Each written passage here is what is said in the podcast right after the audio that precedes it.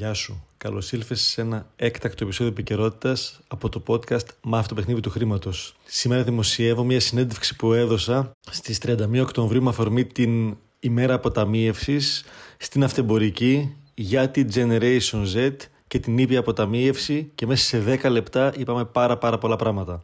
Απόλαυσέ το και θα χαρώ να ακούσεις τη γνώμη σου πάνω σε αυτό. Καλώς ήρθες στο podcast Μάθε το παιχνίδι του χρήματος. Ζούμε σε έναν κόσμο όπου το χρήμα παίζει κυρίαρχο ρόλο. Αλλά κανείς δεν μας έχει εξηγήσει τους κανόνες του παιχνιδιού, καθώς η οικονομική παιδεία δεν διδάσκεται στα σχολεία.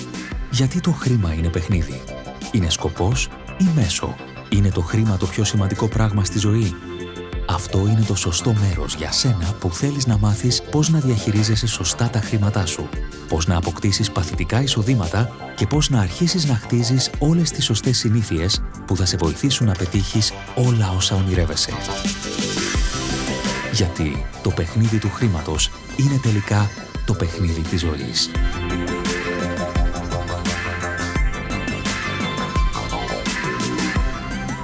Και τώρα θα δούμε, όπως είπαμε, επειδή σήμερα είναι η Παγκόσμια ημέρα αποταμίευσης, θα δούμε γιατί η γενιά Z δίνει ε, δείχνει τον δρόμο της εξόδου στην ε, σύνταξη και γιατί επενδύει στην ήπια αποταμίευση και τι είναι η ήπια αποταμίευση. Όλες αυτές τις απορίες θα μας τις λύσει ο κύριος Αλέξος Βανδόρος που είναι κοντά μας, έχει λάβει θέση, επιχειρηματίας και δημιουργός του Game of Money of Money Podcast. Καλώς ήρθατε, το παιχνίδι του χρήματος. Θα μας εξηγήσετε και πώς παίζετε το παιχνίδι του, του χρήματος. Κάνουμε τα δίνα. Πολλές ερωτήσεις μαζί σας, βομβάρδισα ήδη.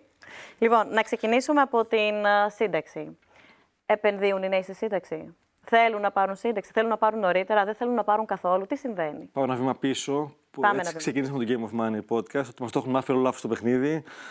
Και η γενιά μας και η δικιά μου, σίγουρα η δικιά σου, δεν θα πάρει κανείς σύνταξη, θα πεθάνουμε δουλεύοντας και όλα αυτά τα κακά πράγματα και ήδη τα ζούμε, έτσι. Έχει πάει στα 74 σύνταξη και πολλά άλλα που συμβαίνουν. Χρησιμοποιείς τον ενικό, θα τον χρησιμοποιήσω και εγώ γιατί ναι, αισθάνομαι οικία μαζί σου. Το, το χαίρομαι πολύ και στην Ελλάδα γενικά έχουμε αυτή την οικειότητα. Τι συμβαίνει τώρα, για μένα οι πολύ νέοι άνθρωποι, και εγώ όταν ήμουν στα 20, δεν φανταζόμαστε τη σύνταξη και πότε θα τελειώσει αυτό. Είναι κάτι πάρα πολύ μακρινό. Δεν είναι και τόσο. Αυτό που λέμε εμείς είναι ότι χρειάζεται να αναλάβω τη ζωή μου στα χέρια μου. Δεν θα φροντίσει κανείς για μένα σκληρό.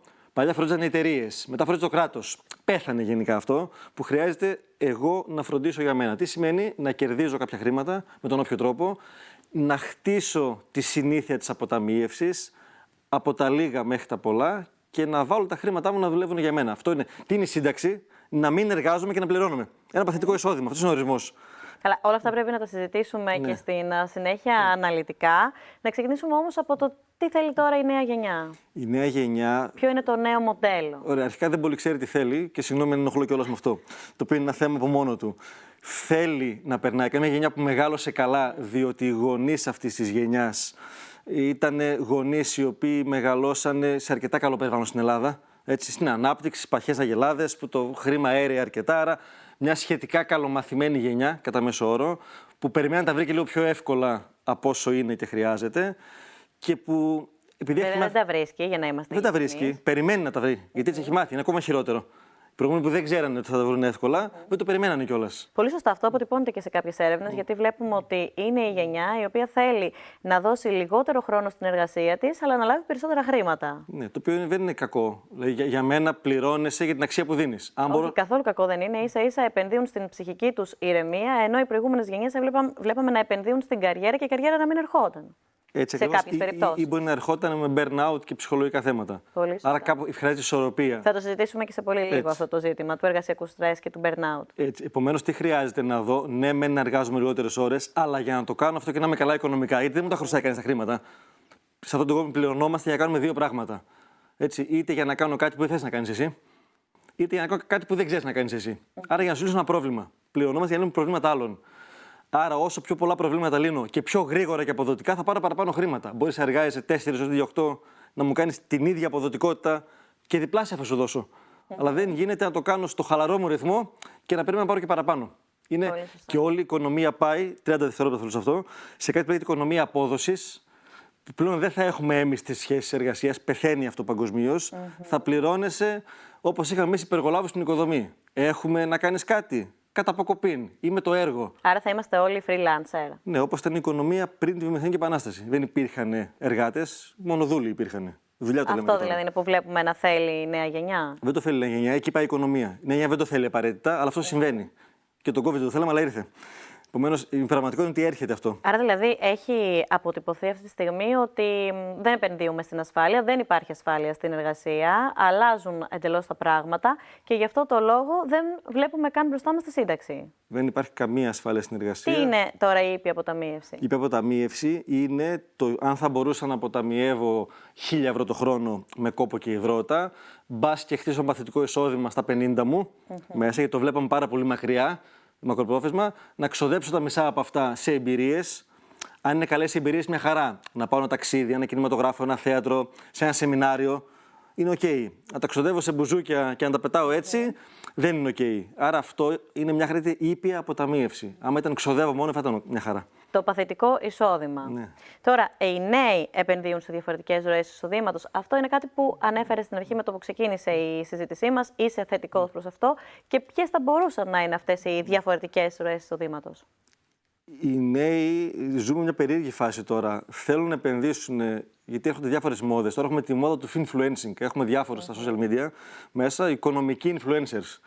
Όπου είναι από σοβαροί άνθρωποι μέχρι την πλειοψηφία οι οποίοι είναι απλά για να σου πουλήσουν και να σε κοροϊδέψουν ή να βγάλουν στην πλάτη σου χρήματα. Και έχουμε άπειρες απάτες που έχουν έξαρση με τι κρίσει.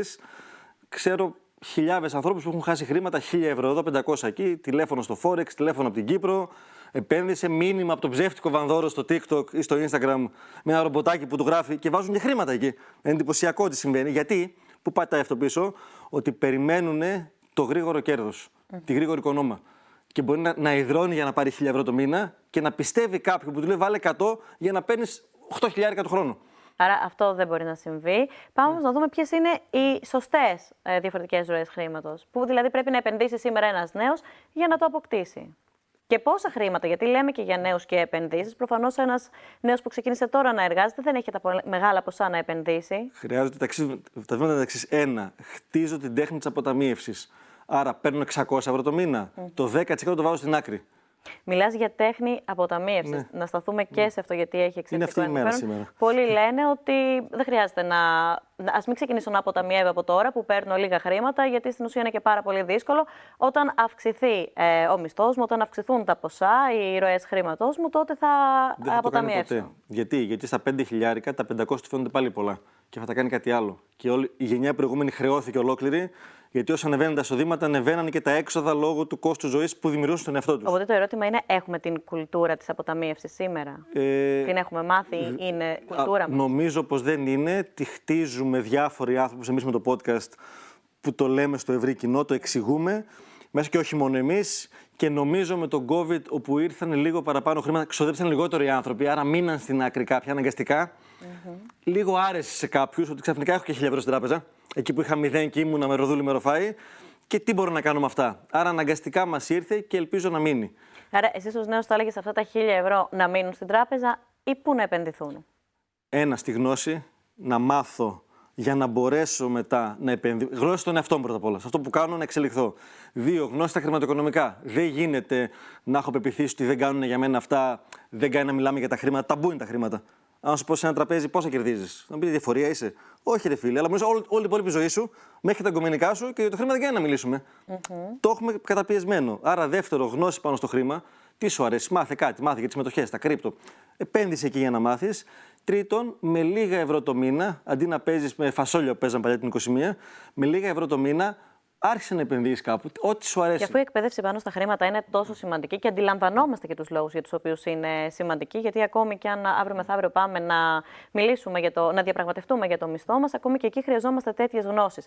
Γιατί δεν είναι μια γνώση που λαμβάνουμε από νωρίς, για να ε, Για- στηθεί και η κουλτούρα μας. Γιατί παγκοσμίως το σύστημα από τη βιομηχανική επανάσταση και μετά είναι δομημένο για να βγάζει εργάτες, υπαλλήλους και αυτοαπασχολούμενους. Σου λέω τρία παραδείγματα για να το καταλάβεις. Έτσι μεγαλώσαμε στα σχολεία. Χτυπάει το κουδούνι, μπαίνεις, χτυπάει το κουδούνι, βγαίνεις. Κάρτα στο εργοστάσιο είναι αυτό. Ναι. Έτσι. Δεύτερον, το αφεντικό έχει δίκιο. Ό,τι πει ο δάσκαλος. Ο εργοδότης έχει πάντα δίκιο. Τρίτον, το βασικότερο συστατικό επιτυχίας που είναι η συνεργασία λέγεται αντιγραφή, τιμωρείται.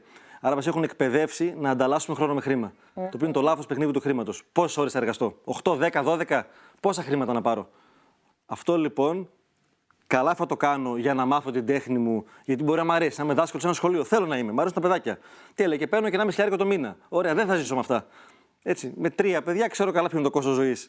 Χρειάζεται λοιπόν να αποταμιεύω και να σπάσω αυτό που δεν μου μάθανε, να βάλω τα χρήματά μου να εργάζονται για μένα.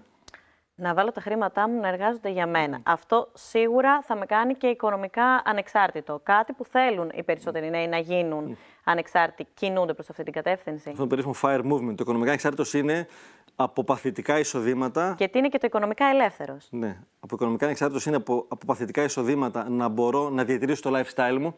Mm-hmm. Ξοδεύει τώρα 2.000 το μήνα, 1.005. Άρα παθητικά να έρχονται. Θα μην χρειάζεται να βάλω χρόνο. Θα βάζω χρόνο γιατί γουστάρω στην όποια εργασία. Να μην χρειάζεται. Άρα είμαι ανεξάρτητος πλέον από τις συνθήκες, ό,τι και να έρθει. Το οικονομικά ελεύθερος είναι να έχω τόσες διαφορετικές πηγές εισοδήματος, που ακόμα και COVID να έρθει, που είναι ένα ακραίο γεγονός στην οικονομία, να μην με επηρεάσει σε μεγάλο βαθμό. Για το οικονομικά ανεξάρτητος, οι θεωρίες λένε πάνω από τρεις πηγές εισοδήματος. Για την οικονομική ελευθερία πάνω από 7 πηγές. Θέλει πάρα πολλά χρόνια mm-hmm. για να γίνει. Άρα, δηλαδή, αυτή τη στιγμή ένας νέος μπορεί να γίνει οικονομικά ανεξάρτητος, αλλά σε, όχι σε οικονομικά πεν... ελεύθερος. Πολύ εύκολα. Οικονομικά ελεύθερο μπορεί να γίνει σε 5 με 10 χρόνια. Και λέω άλλος, μα θα μου πάρει 5-10 χρόνια. Ε, θα σου πάρει 50 αλλιώς να κάνεις τι κάνεις και να βγάζεις μήνα με το μήνα.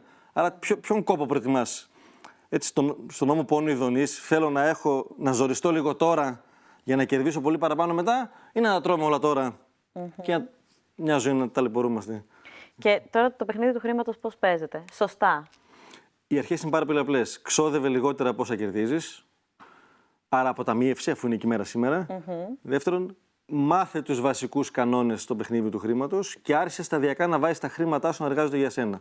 Και ταυτόχρονα μπορείς να βάλεις και χρόνο για να φτιάξεις κάτι παθητικό. Χρόνο σημαίνει καλή ώρα βγαίνεις στο YouTube αυτό το βίντεο. Ναι. Μπορεί λοιπόν να γίνει ένας πολύ καλός παραγωγός βίντεο, χωρίς να έχω κάνει στούντιο, με το κινητό μου από το σπιτι μέσα, να παράγω καλό περιεχόμενο, να χτίσω ένα κοινό και από τις διαφημίσεις παίζει το YouTube πάνω να έχω ένα παθητικό εισόδημα. Ναι, όλα αυτά βέβαια χρειάζονται και μια σχετική επένδυση. Για να ένα χρειαστεί να γίνει πολύ, πολύ καλύτερο, να γίνουν καλύτερα τα βίντεο και να ε, έχουμε και περισσότερη Για, για μένα έρχεται. Ξεκινήσαμε το podcast με την, με την Αλεξία πρα, πραγματικά σε μια ντουλάπα. Όχι ότι δεν είχαμε τα χρήματα, δεν είχαμε λόγο να κάνουμε κάτι άλλο. Και τώρα έχει φτάσει νούμερο ένα στην Ελλάδα. Πλέον πάμε και σε στούντιο μια χαρά. Mm-hmm. Δημιουργήθηκαν οι ροές. Αν έχεις την ιδέα και το πάθος, χρήματα υπάρχουν. Τα βρίσκεις μέσα ή δεν χρειάζονται καν αλλά να δω πώς μπορώ με αυτό που κάνω να δημιουργήσω και άλλες ροέ εισοδήματο στο γύρω.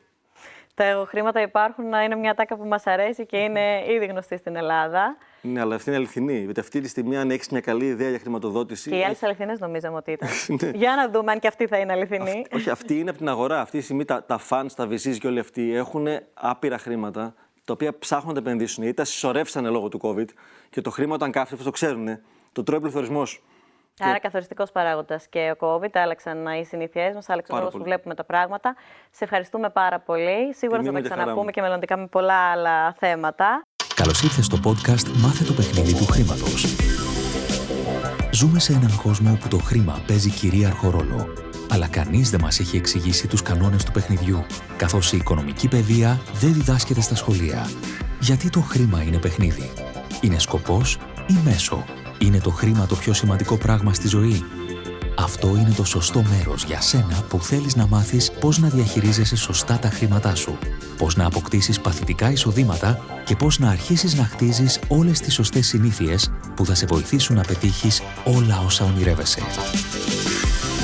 Γιατί το παιχνίδι του χρήματος είναι τελικά το παιχνίδι της ζωής.